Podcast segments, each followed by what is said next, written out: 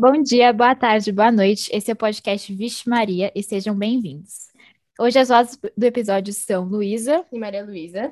E vamos falar um pouco sobre a gravidez e maternidade na pandemia com a presença das convidadas Manu e Lívia.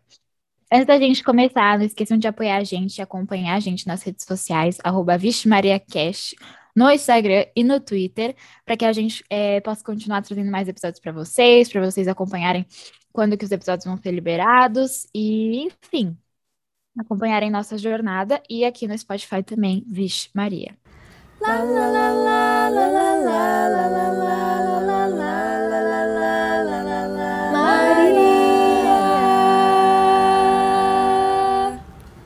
Todos sabemos que a maternidade é uma fase tão importante quanto difícil na vida de, das pessoas que resolvem, né, seguir a maternidade, ter filhos. E a glamorização e a expectativa desse processo é muito esperado por alguns, mas que acabou sendo modificado em contextos pandêmicos, né? Em relação a, a maternal, é, a relação maternal se encontrou muito transformada e muito limitada em meio de tantas restrições causadas pelo Covid-19, assim. No Brasil, por conta das raízes patriarcais, a mãe que trabalha é ofertada com uma maior licença maternidade, né, em relação aos homens. Isso acaba trazendo à tona uma maior relação entre a figura feminina e o seu bebê, que agora está incluído na vida, né, dessa mulher.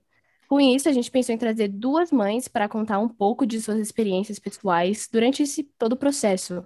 A Manu e a Liv estão aqui conosco para falar um pouco sobre o tema. É, então, se vocês quiserem se apresentar, meninas, é, podem é, ficar livre agora para fazer isso. Então, Lívia, se quiser ir primeiro, seja bem-vinda.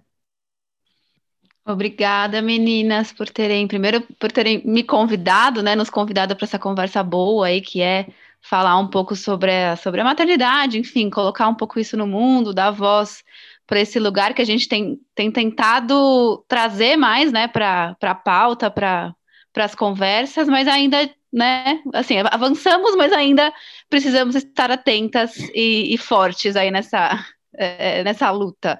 Eu sou a Lívia, eu sou mãe da Martina, ela tem três anos e meio, vai fazer três anos e meio agora. É, então, ela completou dois anos aí no, nos primeiros meses da pandemia. Eu sou educadora, trabalho numa escola. Então, a minha realidade foi tentar dar conta desses pratos, né? Equilibrar os pratos maternidade, é, casamento, né? Sou casada com meu companheiro e é, trabalho, né? Maternidade, casamento, trabalho, casa, enfim. Então, essa é um pouco da minha realidade, e aí a gente vai aprofundando essa conversa mais para né, esse podcast todo. E aí pode se apresentar, Manu. Oi, oi meninas, obrigada pelo convite. Eu sou a Manu, professora de Química. Também agradeço bastante né, pela oportunidade de falar por esse tema que de fato é muito importante e eu acho que precisa ainda ser colocado muito em pauta. Acho que tem muita coisa ainda para a gente discutir, é, refletir sobre alguns papéis, alguns lugares né, que as mulheres ocupam, e é bastante importante a gente falar sobre essa temática.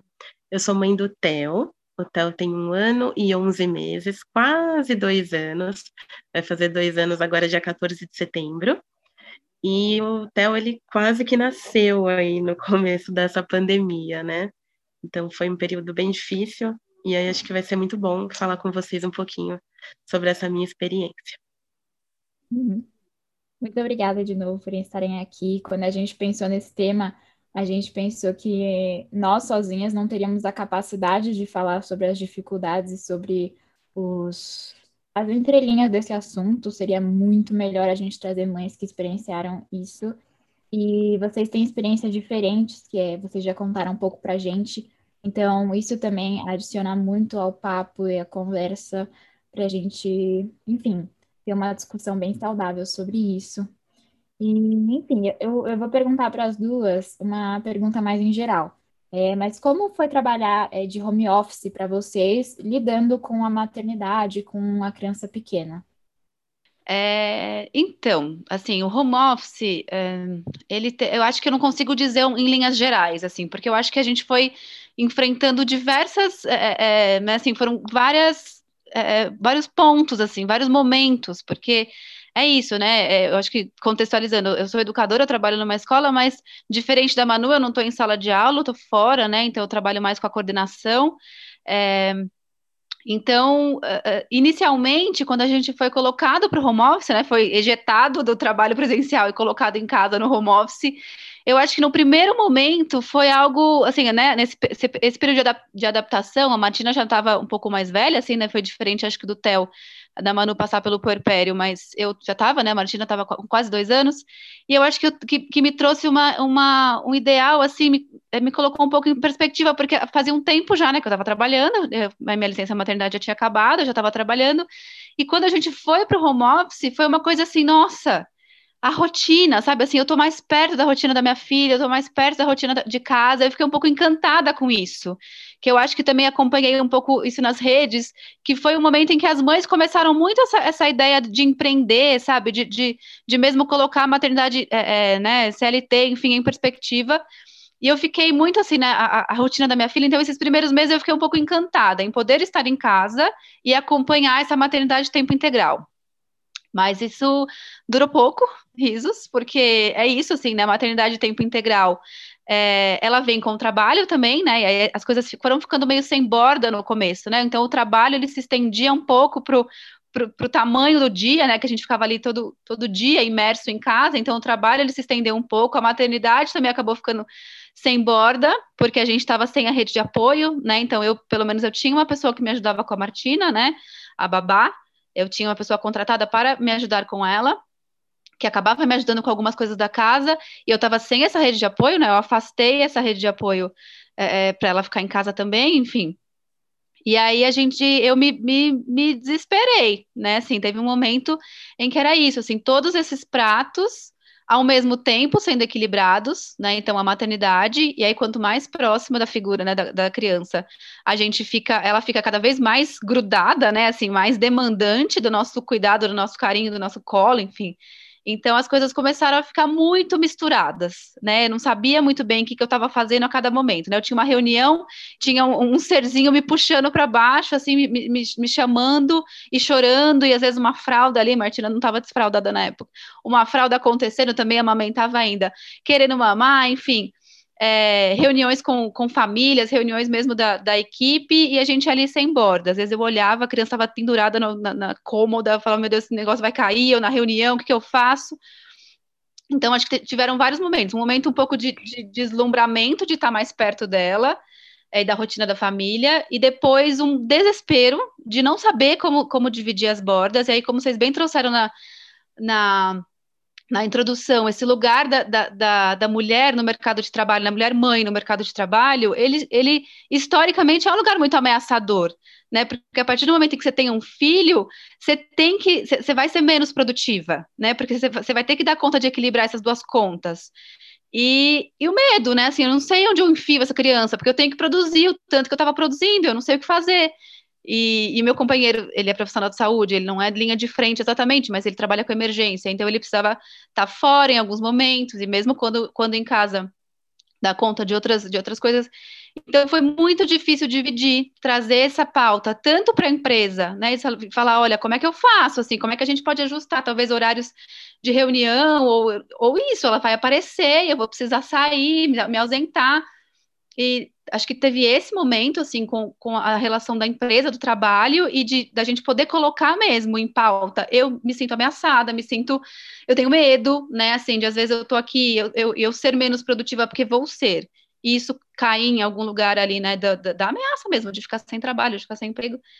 E com os nossos companheiros, né, imagino que também Manu vai falar sobre isso, da gente poder dividir mesmo, assim, colocar em pauta a carga do trabalho com a criança e a carga mental, porque tem uma casa para se gerenciar, e acho que também historicamente a mulher vai, vai se colocando à frente disso, né? Assim, então, acabou a fralda, acabou a pomada, acabou o produto de limpeza, acabou... e a gente vai gerenciando essas coisas da casa que são aparentemente pequenas, mas vão trazendo uma carga mental gigante. Então, assim, enquanto eu estou no trabalho, eu estou gerenciando meu trabalho ao mesmo tempo a criança, quando eu saio do meu trabalho, eu gerencio a criança e a casa. Então parece que não termina, né? Tem o primeiro, segundo, terceiro turno, quarto turno, e acho que na pandemia tudo isso ficou muito sem borda. Acho que ao mesmo tempo foi muito adoecedor, assim, para a gente. Eu acho que eu fiquei muito, nos primeiros meses eu fiquei muito impactada com isso, mas ao mesmo tempo, sem querer romantizar também, mas ao mesmo tempo importante para a gente trazer algumas pautas que não estavam sendo faladas. O que é a jornada da, da mãe, sabe? Da mãe trabalhadora, da mãe é, é, que, que precisa cuidar dessa, de, de todas essas coisas ao mesmo tempo. Como é que a gente divide, enfim. Eu acho que foi, em linhas gerais, é, isso. É, a, a, minha, a minha relação com a pandemia, e agora eu acho que, que outras coisas foram acontecendo e eu consigo falar mais sobre isso, sabe? Achar um pouco mais o meu lugar, inclusive na luta de poder dizer, opa, peraí, sabe? Assim, eu sou tem coisas aqui para a gente trazer para o atravessamento, tanto da relação conjugal quanto da relação com a empresa. Acho que é um pouco isso. Eu acho que até colocar é, em pauta esses assuntos é muito difícil, que nem você falou. É, existe muito uma, é, uma expectativa de que esse processo é, é todo perfeito, que você sempre vai se dar bem com tudo, e não é assim, às vezes, e principalmente no contexto pandêmico, que nem você falou, é, existe toda uma expectativa vindo, principalmente do papel da mulher nesse processo. E vocês, que são mulheres que trabalham, que dão aula, que a Lívia é coordenadora, é, é muito difícil mesmo. Mas, é, voltando agora ao começo da sua fala, Lívia, que você falou do um pouco sobre as expectativas no começo do processo, de que é, você ia ficar mais próximo da sua filha, é, eu vou perguntar agora para Manu, é, quais que foram para você, Manu, os, os lados positivos dessa, dessa, dessa, desse cuidado com seu filho no contexto pandêmico? Ah, eu acho que sem dúvida foi estar perto dele nesse momento inicial, né?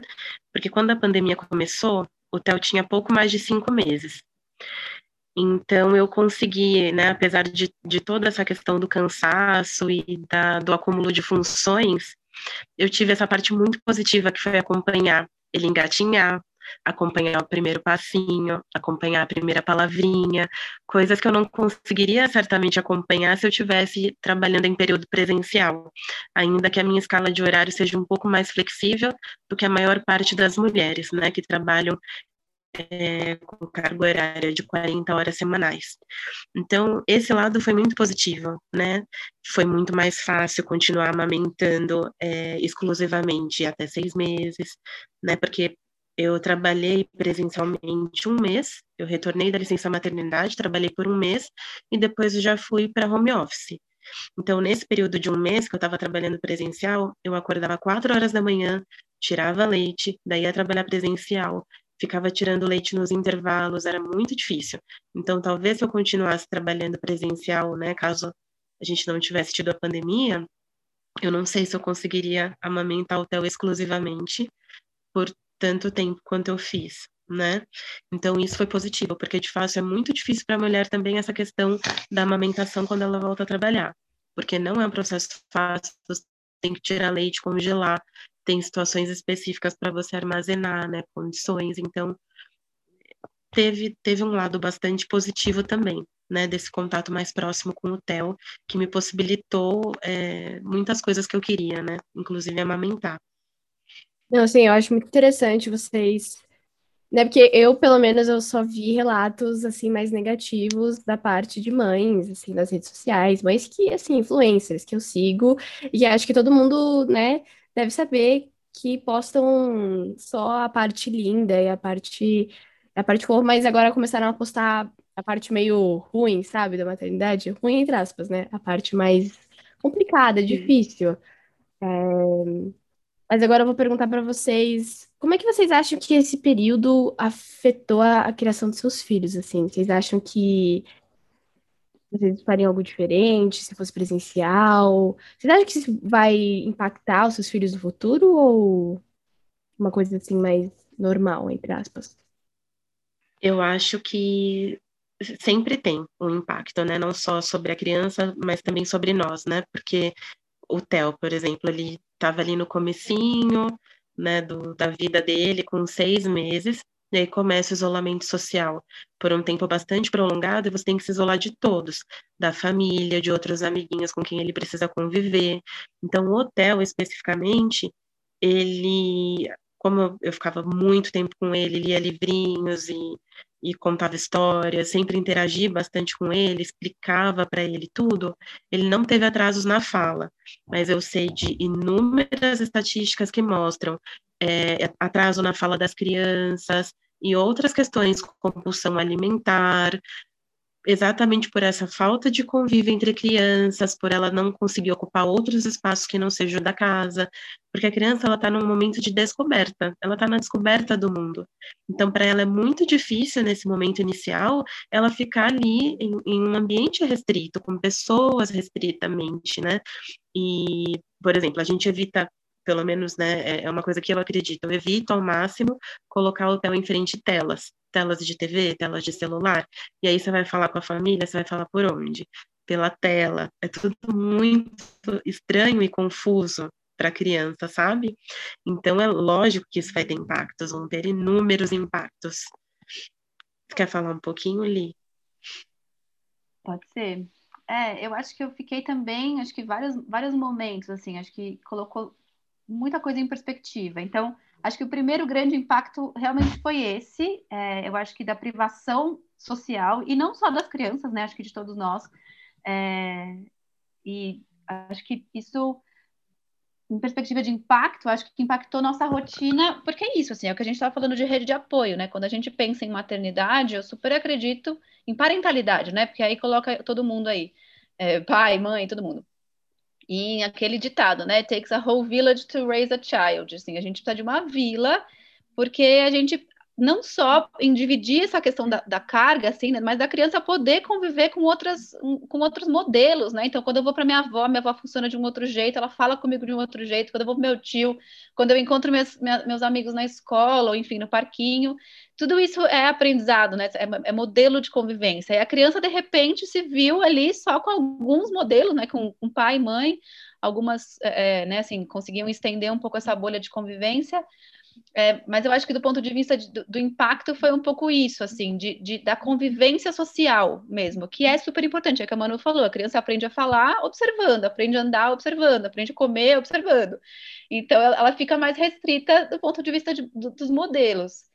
Mas também colocou um, um, pouco em perspectiva essa minha maternidade ideal, sabe? Porque eu acho que, que, no começo a gente fica muito pautado no que é ideal. Nossa, o que, que é, o, o que, que meu filho precisa fazer, o que, que eu preciso incentivar, o que eu preciso isso.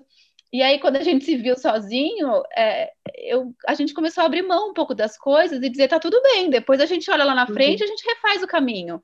Porque eu também super acredito que não tem uma coisa taxativa, assim, né? Então, nossa, é, é, assistiu tela, então vai ser um viciado em tela. Não, a gente vai reconstruindo essas, essas, é, essas relações. E aí, colocou, pelo menos a mim, colocou, me tirou um pouco desse pedestal de ter que ser a mãe suficiente, sabe? A mãe que dá conta de tudo e falar, filha, é o seguinte, tem coisa que não dá não, sabe? Tem coisa que a gente vai abrir mão. A Martina também passou de zero telas para um filme de Toy Story inteiro, sabe? Assim, que era o horário, exatamente o horário de uma reunião longa que eu tenho, que a gente tinha. Então, assim, e eu falava, tá tudo bem, sabe? A gente vai dando, equilibrando outros pratos, colocando outras vivências no lugar. É, porque é isso, a gente também foi, foi se vendo muito num vórtice de culpa, né? Assim, ai, putz, não tá convivendo com fulano, não tá fazendo isso, não tá fazendo aquilo. É, então, poder sair um pouco dessa maternidade idealizada. Mas a pergunta foi, foi de, de, de, impactos, né? De prejuízos, não sei se é exatamente isso. Eu acho que sim, a gente vai se, se haver um pouco com essas novas costuras que a gente vai ter que fazer, principalmente acho, com crianças mais velhas, isso, né? Assim, de da alimentação, das telas, das interações. Eu acho que a gente vai ter que olhar para isso, né? Assim, mesmo com os adolescentes, a gente vê que teve um, um, um, um, tempo de privação importante, assim, de coisas que precisavam ter acontecido naquela, é, naquela época, né, naquela fase, e que talvez tenha que acontecer agora de um outro jeito, ou vão acontecer com mais intensidade. Mas eu acho que a gente precisa sair um pouco do lugar de resolvedor e observador, sabe? Tipo, que tipo de impacto é esse? Como é que a gente vai lidar enquanto sociedade? Porque todo mundo foi impactado né? Da gente poder ser honesto e transparente com as coisas que a gente está vivendo. E com as crianças não, não, não é diferente, né? Eu acho que com os pequenos a gente vai ter mais tempo para dar conta disso, mas acho que todo mundo foi impactado, sem dúvida alguma. É, eu acho que existe uma pressão gigante em ah, como cuidar do seu filho, o que fazer ou não para é, fazer com que ele seja educado, para criar ele direito, né? Existe uma pressão gigante, ah, o que fazer, o que não fazer. Eu acho que isso é, isso coloca uma, uma expectativa enorme nas mães e, enfim, as pessoas falam mais como cuidar e criar seus filhos do que você tem o dizer naquilo. Eu acho que esse, que nem vocês falaram pelas experiências de vocês, eu acho que o processo, a privação, ela, ela deu uma experiência maior e fez, acho que fez muitas mães perceberem que não é assim, que, que é, você tem o direito, você tem a escolha de como criar o seu filho e as coisas não são assim exatamente como falam, ah, meu Deus, é, vai, que nem você falou, ah, vai, vai ver um, vai ter uma tela, vai ficar viciado no iPad. É o fim do mundo. É, exato. Então, é, é muito, muito interessante isso, porque realmente é uma pressão, é uma um, um diz aquilo, o outro diz isso. Existe um, uma expectativa, como se tivesse um manual para cuidar do seu filho. Mas não é assim. É, eu acho que as mães, elas, principalmente vocês, eu acho que nesse processo, não sei, me corrijam se eu estiver errada, mas acho que nesse processo vocês tiveram a oportunidade de aprender muito mais do que vocês aprenderiam antes, eu não sei. Mas sobre, sobre as coisas, sobre os processos, sobre tirar esse estigma de, de como criar seus filhos e como cuidar deles. É. É, eu acho que, na verdade, depois, é, depois que você de fato se torna mãe, tudo muda, né? Porque eu acho que até quando, quando você idealiza a sua gravidez, no meu caso, eu planejei, né? Daí você fantasia inúmeras coisas e depois na prática você percebe que as coisas funcionam muito diferentes, né?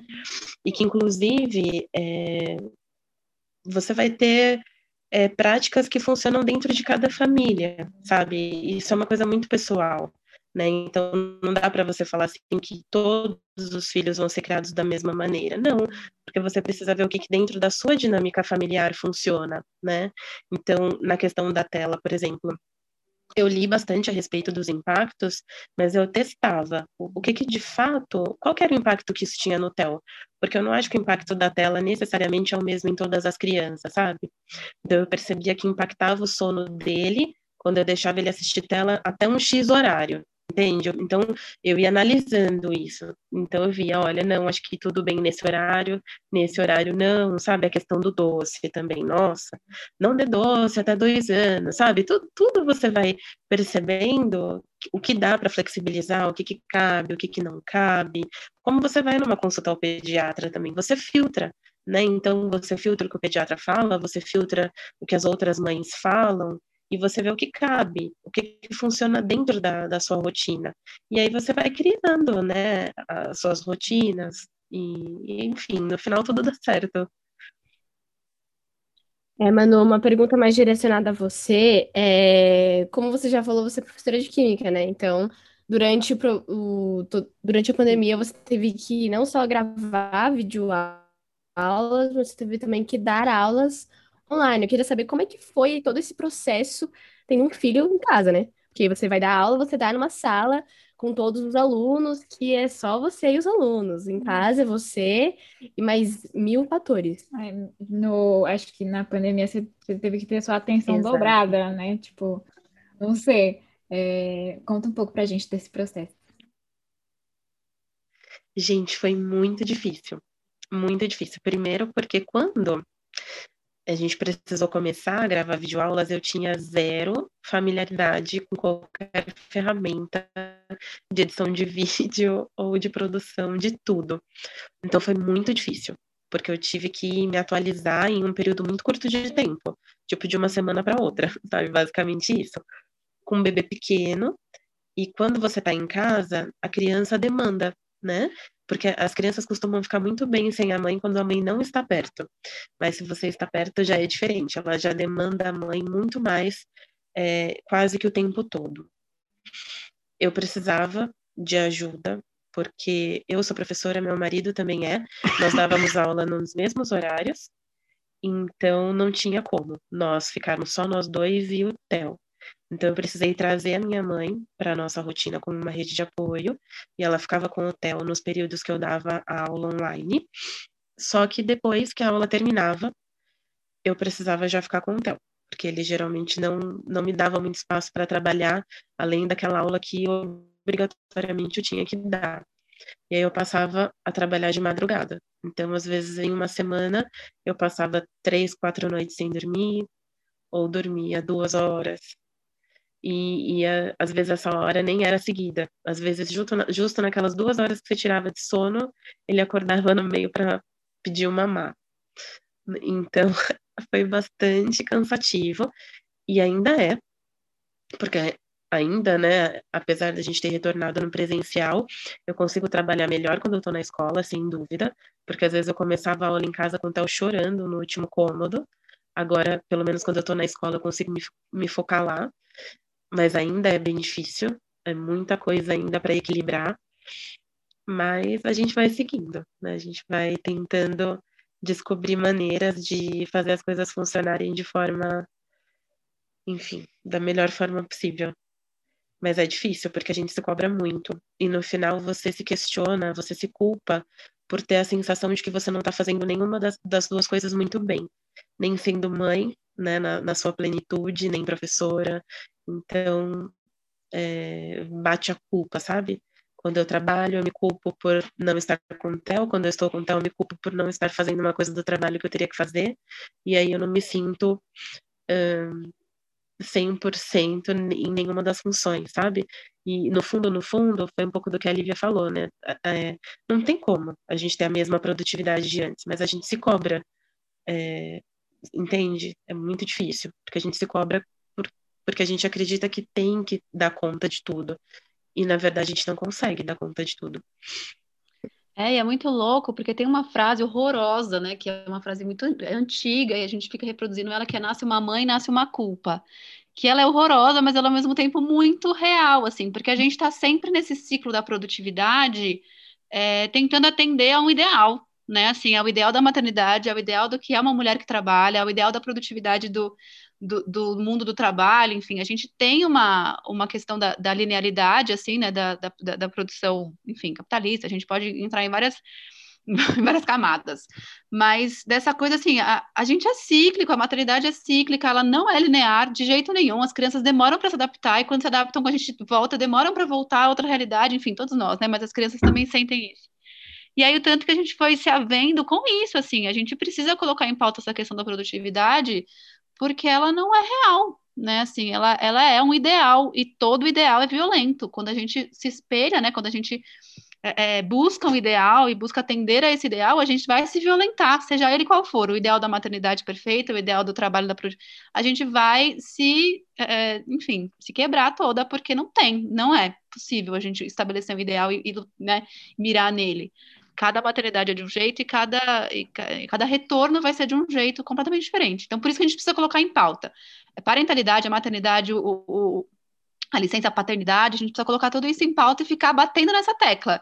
Porque é isso, né? Basta um uma crise para os direitos das mulheres serem questionados e outros direitos também, né? Não só nossos, mas as minorias, né? As coisas mais delicadas que não funcionam nessa nessa lógica patriarcal mesmo, que a gente foi, foi se, se colocando, eles são questionados o tempo todo. E a gente precisa voltar a falar, enfim, incessantemente. Querendo ou não, é um ser humano criando um futuro ser humano, quer dizer, é um ser humano, né? Mas um futuro ser humano com as suas próprias ideias. Então, assim, deve ser. Não consigo nem imaginar todo esse processo, assim. E a gente tá lembrado da lógica da vila, sabe, Malu? Assim, a gente precisa da vila para criar uma criança. Não é, é surreal a gente achar que tá na, na, nas costas da mãe do pai. Vamos até colocar o pai junto nessa conversa. Não dá. A gente precisa da vila, a gente precisa da escola, a gente precisa do transporte, a gente precisa da creche, a gente precisa da, da, política pública é uma vila e a gente esquece. E aí por isso que a maternidade fica pesada, né? A gente está entrando numa discussão aí atual, bem atual, que é muito importante. Será que a gente, as mães não obedecem a uma lógica da, da maternidade? Eu preciso ser mãe, né? Para ser feliz eu preciso ser mãe. E aí a gente vai para a lógica oposta, assim, não, não, não quero ser mãe porque mãe é muito difícil, mas o que, que é difícil? O difícil é não ter rede de apoio. O difícil é não, é não ser inclusa, sabe? Assim, nasce uma mãe, nasce uma exclusão. E aí eu não pertenço mais aos lugares que eu pertencia, eu não obedeço mais à lógica da linearidade, do silêncio, da obediência, porque a criança traz isso, traz movimento.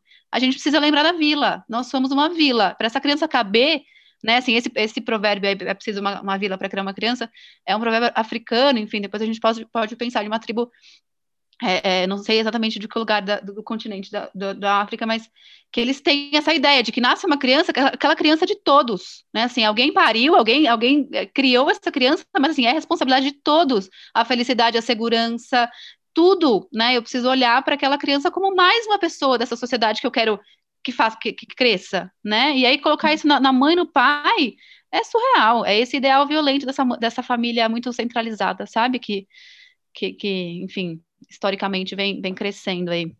Uhum. E, e, pensando nessa, nessa Viva, né? Nessa rede de apoio, na nossa conversa que a gente teve antes de gravar, a Manu falou que ela encontrou um grupo de mães é, que também deu esse suporte, um grupo de mães que passaram pelas mesmas situações que ela passou. Então, Manu, conta um pouco pra gente como que foi ter essa experiência e como que foi encontrar pessoas que passaram por angústias e problemas parecidos com o seu durante esse processo. Eu acho que é muito importante, que nem a Lívia falou, que a gente tira esse, esse, essa ideia de que realmente é só a mãe e o pai que vão estar lá cuidando, não. É, envolve muito mais, é, é uma coisa muito delicada. Então, como que foi, como que você achou, até se a Lívia também quiser falar, como que vocês é, cuidaram e lidaram com isso num, num, contexto pandêmico que não pode encontrar muita gente, que a gente tem que se privar, é, se distanciar. Enfim, como que foi para você, Manu? Esse, esse grupo de mães a qual eu pertenço até hoje é um grupo de mães que eu conheci com a equipe de parto. Então, eu, eu tive um parto humanizado e as consultas eram coletivas. Então, era uma roda né, de conversa, não é, as consultas não eram feitas como nos consultórios tradicionais, que entra o pai, a mãe e tudo mais. Então, você tinha obstetrizes, parteiras, e todos os pais e mães em uma roda de conversa tirando dúvidas sobre gestação, parto, tudo mais. Então, nós formávamos um grupo de WhatsApp e durante o período de gestação nós nos comunicávamos para falar, enfim, ah, gente, estou sentindo isso, porque esperar por um parto é sempre uma coisa engraçada também, porque você nunca sabe o que vai sentir, sabe? Uma sensação quando você fica ansiosa, quando que eu vou entrar em trabalho de parto, então a gente trocava muita ideia sobre isso. E depois que as crianças nasceram, a gente passou a trocar figurinhas sobre dúvidas. Então esse grupo ele foi essencial na minha vida assim para tudo. Primeiro porque uma mãe de primeira viagem não sabe o que fazer com uma criança, você leva para casa, ela tem uma febre, você já fica desesperada, você quer levar no médico. E aí você troca com uma outra pessoa ali que está praticamente 24 horas no WhatsApp, porque sempre tem uma mãe, 40 mães, sempre alguém vai te responder. Não importa se seja duas da manhã, três da manhã. E isso foi muito bom. Nossa, na primeira febre que o Theo teve quando ele tomou vacina, eu fiquei desesperada, porque eu não sabia o que fazer. Eu mandei mensagem no grupo de mães, elas me acalmavam, Manu, tá tudo bem, faz uma compressa com água, dá tal remédio de tanto e tantas horas, sabe?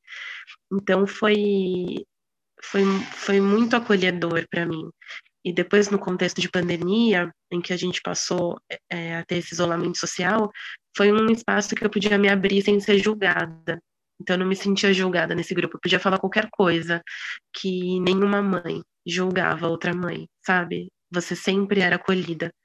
Então, era um espaço de terapia, era um espaço não só para tirar dúvidas sobre o bebê, mas era um espaço para eu conversar quando eu me sentia sozinha, para eu falar um pouco da minha sobrecarga, ou quando eu tinha algum problema com meu marido, ou quando às vezes eu ficava sem paciência com meu filho e eu chorava muito por culpa de ter perdido a paciência, e aí eu via que isso acontecia com outras pessoas e que tudo bem.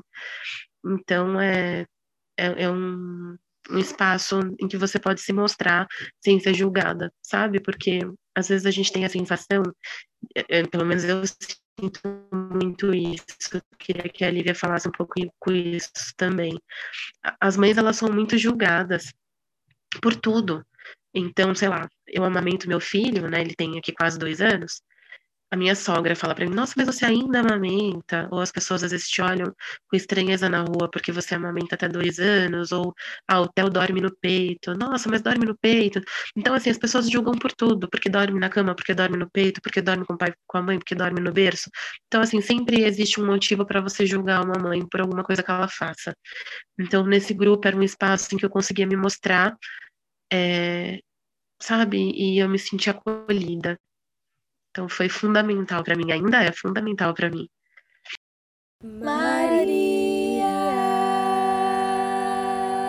Bom, é, E a Manu falou um pouco dessa rede de apoio e, e a gente queria te perguntar se você achou essa rede de apoio, não, não necessariamente um grupo de mães, mas pessoas que te ajudassem tanto é, fisicamente quanto emocionalmente.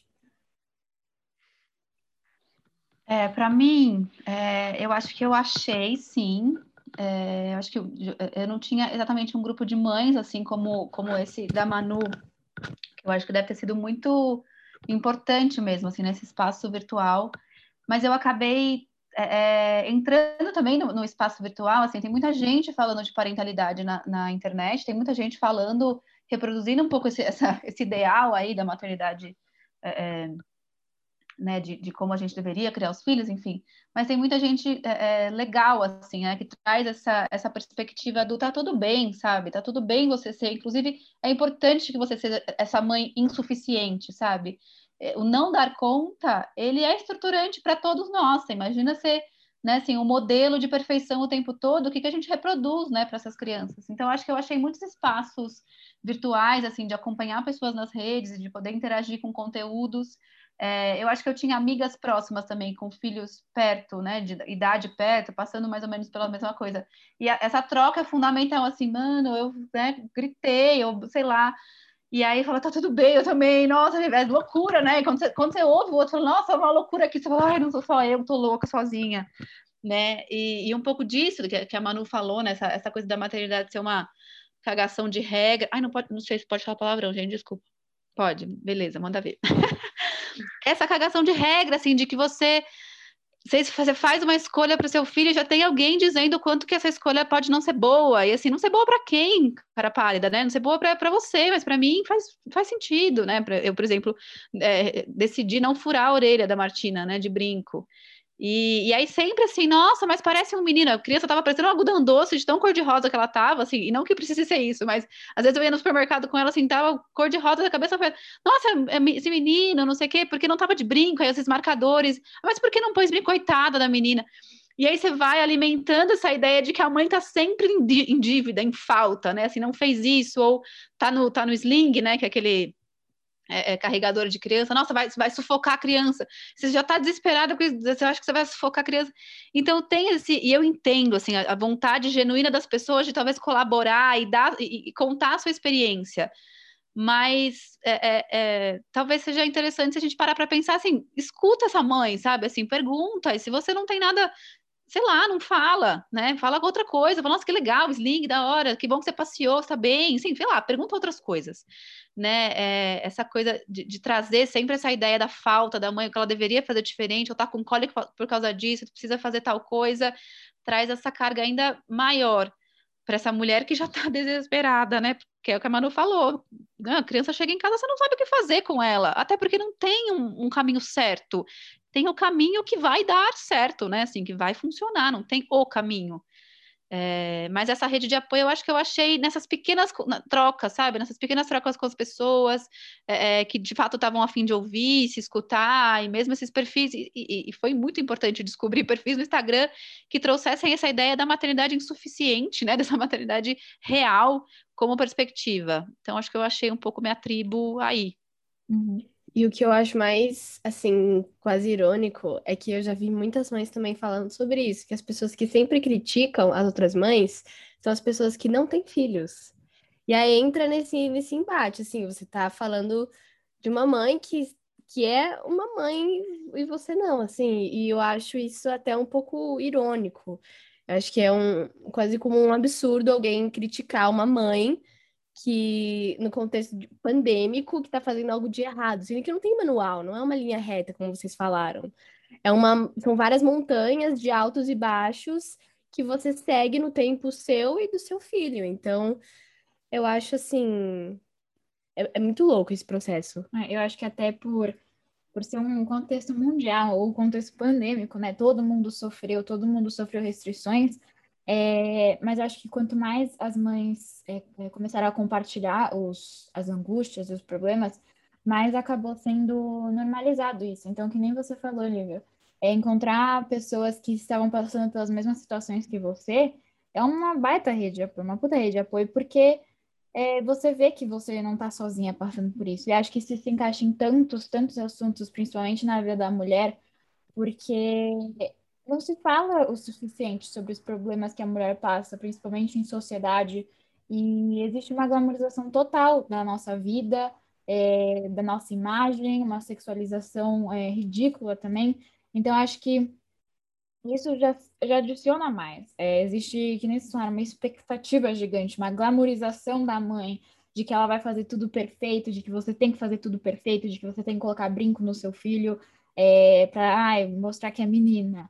Então, assim, é, realmente, isso de você trocar experiência é muito importante. É, para você normalizar, normalizar dentro de uma sociedade patriarcal, normalizar dentro de uma sociedade que é, não enxerga a mulher como um indivíduo, é, e mais como um objeto, uma perfeição, um, um ideal. Um ideal, e justamente também na criação do filho, um ideal, a mãe tem que fazer tudo porque o pai está indo trabalhar, a questão da licença maternidade, a mulher tem mais licença do que o, que o homem, então é, isso é muito, a, conver, a nossa conversa aqui é muito importante também para para ajudar outras mães que, sei lá, estão passando pela mesma situação, é, e, e, ser sobre isso. É, a, a compreensão de que você não está fazendo as coisas erradas. Que nesse contexto, é, compartilhar é essencial, né? Que nem vocês falaram. É... Encontrar sua vila é uma das coisas mais importantes, né? Porque sem ela, claro, você vai criar o seu filho, mas assim, você você precisa desse apoio, né? Não só o seu filho, mas como mãe. Porque muitas pessoas falam de como o filho vai ficar, mas e a mãe? E a saúde mental da mãe? E as experiências da mãe? E, e o lazer da mãe, sabe? As pessoas às vezes esquecem que a mãe também é um ser humano, que ela tá passando por dificuldades que qualquer outro ser humano passa, né? Então eu acho que é, é, super legal, super interessante saber que vocês conseguiram uma rede de apoio que ajudaram vocês nesse processo, né? Uhum. Eu acho que eu não sei se é, é, isso ocorreu no caso de vocês, mas é, eu conheço, por exemplo, uma mãe que ela, ela trabalhava muito, ela é médica, então ela trabalha muito. E quando ela teve, ela teve neném, ela se sentiu culpada de não estar aproveitando tanto porque ela tinha que trabalhar. E que ela tinha que fazer a grana da família, e ela tinha uma pressão tremenda do marido dela. Então, é, existe também isso. É, às vezes a mãe se sente culpada de não estar aproveitando tanto a maternidade do filho. É, e ter, e ter que trabalhar, porque realmente existe uma pressão de que a mãe tem que estar lá o tempo inteiro. Então, é... mas, é, mas nossa pergunta, acho que, tipo, como vocês acham que, é, as mães podem ajudar as outras mães nesse contexto?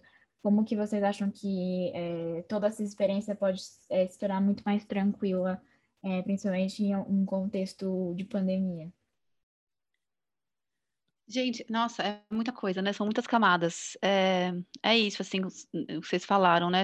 É, não tem um, um, certo, né? Assim, acho que o jeito que a gente pode se ajudar é um pouco tentando desromantizar, desmistificar as coisas, assim, de, de, de sair dos mitos mesmo, sabe? O mito do amor romântico, o mito do amor materno, essa ideia de que, né, assim, a mãe que teve um filho, ela precisa abdicar das coisas né, não, não tem, não tem um caminho certo, assim, nossa, então aquela mãe voltou a trabalhar, nossa, deixa o filho na creche do inteiro, nossa, é tudo mais um, é, é, mais uma culpa que a gente vai carregando na nossa mochilinha, né, que já são tantas, e ninguém tá perguntando pro pai dessa criança se ele tá trabalhando o dia inteiro, sabe, ninguém pergunta numa entrevista de trabalho se tem filho para um homem, né, e geralmente eles têm, e porque tá dado que, que é a mulher que vai abdicar, que vai abrir mão, né? Assim, então a mulher sai para viajar um mês e deixou o filho com quem? Ah, deixei sozinho lá em casa, não, né? Então, assim, acho que uma, um, um, jeito de se ajudar é um pouco escutar mais, né? Perguntar. É, perguntar, fazer menos perguntas é, é, embebidas aí em julgamento e, e, perguntar mais como é que é a rotina dessa mulher, como é que ela que ela está vivendo a maternidade dela, né? Porque tem tem o que a gente idealiza e tem o que a gente vive. Então, acho que um jeito da gente se ajudar é poder viver as coisas, né? E, e, e se colocar como ponto de apoio, ponto de escuta, né? Esse mito do amor romântico materno também, assim, o, o amor ao filho, ele, ele é assim, né? Assim, então tem um ideal de como você ama, o que você faz para dizer que você ama seu filho. E, poxa, uma mulher que sai para trabalhar, uma médica que está lá colocando a vida dela, né, principalmente na, na, na, pandemia, em risco, porque ela trabalha, porque ela, ela tem outras perspectivas de vida, ela tende a outros, a, a outros desejos, que não só a maternidade, né? A gente vai se esquecendo e a gente também cai nessa, nesse lugar que a gente esquece isso é importante no início, assim, né? Essa fusão materna, ela é saudável e importante no começo, mas em algum momento a gente precisa lembrar que a gente é mulher, que a gente é esposa, que a gente é, né, uma pessoa desejante no mundo.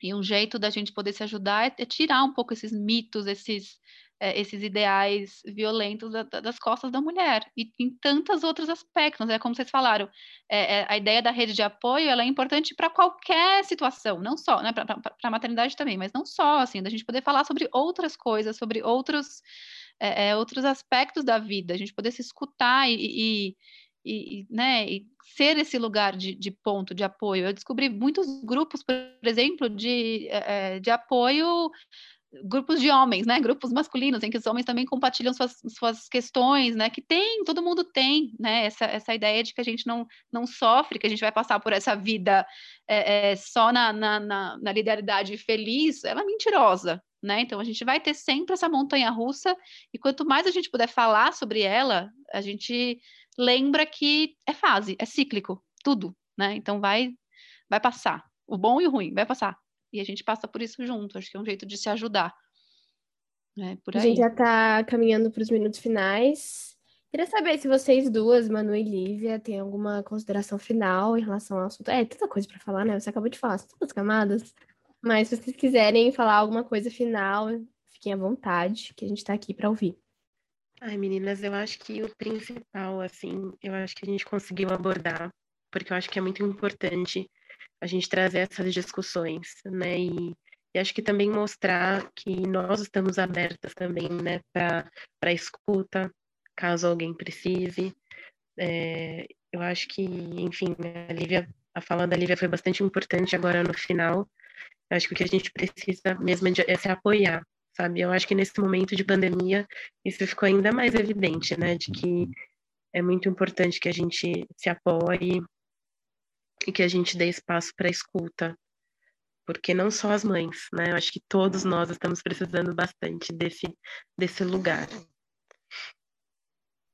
É, eu acho que iniciativas como essa, gente, de podcast, porque é isso, né? A gente tem mergulhado muito mais nessa, nesse universo virtual de, de pontos de apoio. Eu acho que iniciativas como essa, de podcast, da gente poder colocar a voz no mundo, assim, e, e, e, ser, e ser vista, né? E, e, todos nós, não só as mães e maternidade, parentalidade, mas a gente poder ser visto e ver o outro na sua inteireza, né? Assim, na sua luz e na sua sombra, a gente poder acessar as duas coisas, coloca a gente em perspectiva. Então, iniciativas como essa, assim, de gravar podcast, trazer gente para falar e vários pontos de, de vistas, né? Vai construindo a nossa, a nossa vista daquele ponto, né? A nossa vista da paisagem toda e não só de um ponto. Então, foi muito legal participar, muito legal conversar. Espero que, que isso chegue aí em quem precisa chegar. Foi muito bacana mesmo. Eu amei, meninas, Foi participar. Queria agradecer a presença de vocês. Muito obrigada por toparem. Muito obrigada por conversarem com a gente. É muito importante é, ouvir vozes diferentes, como vocês falaram, é, escutar, falar, discutir, porque acho que ia adicionar muito mais. Esse é o objetivo né, do, nosso, do nosso projeto é, ter várias vozes é, para contar várias experiências e para adicionar as discussões. Então, eu queria agradecer muito, muito a presença de vocês, muito obrigada por toparem, muito obrigada por contar as experiências. E é isso. É, a gente se vê no nosso próximo episódio. Não se esqueçam de acompanhar a gente nas nossas redes sociais. É, e tem episódio novo a cada 15 dias. E é isso. Muito obrigada por terem ouvido o podcast. Muito obrigada às nossas convidadas por terem falado sobre tudo isso, né? La, la, la.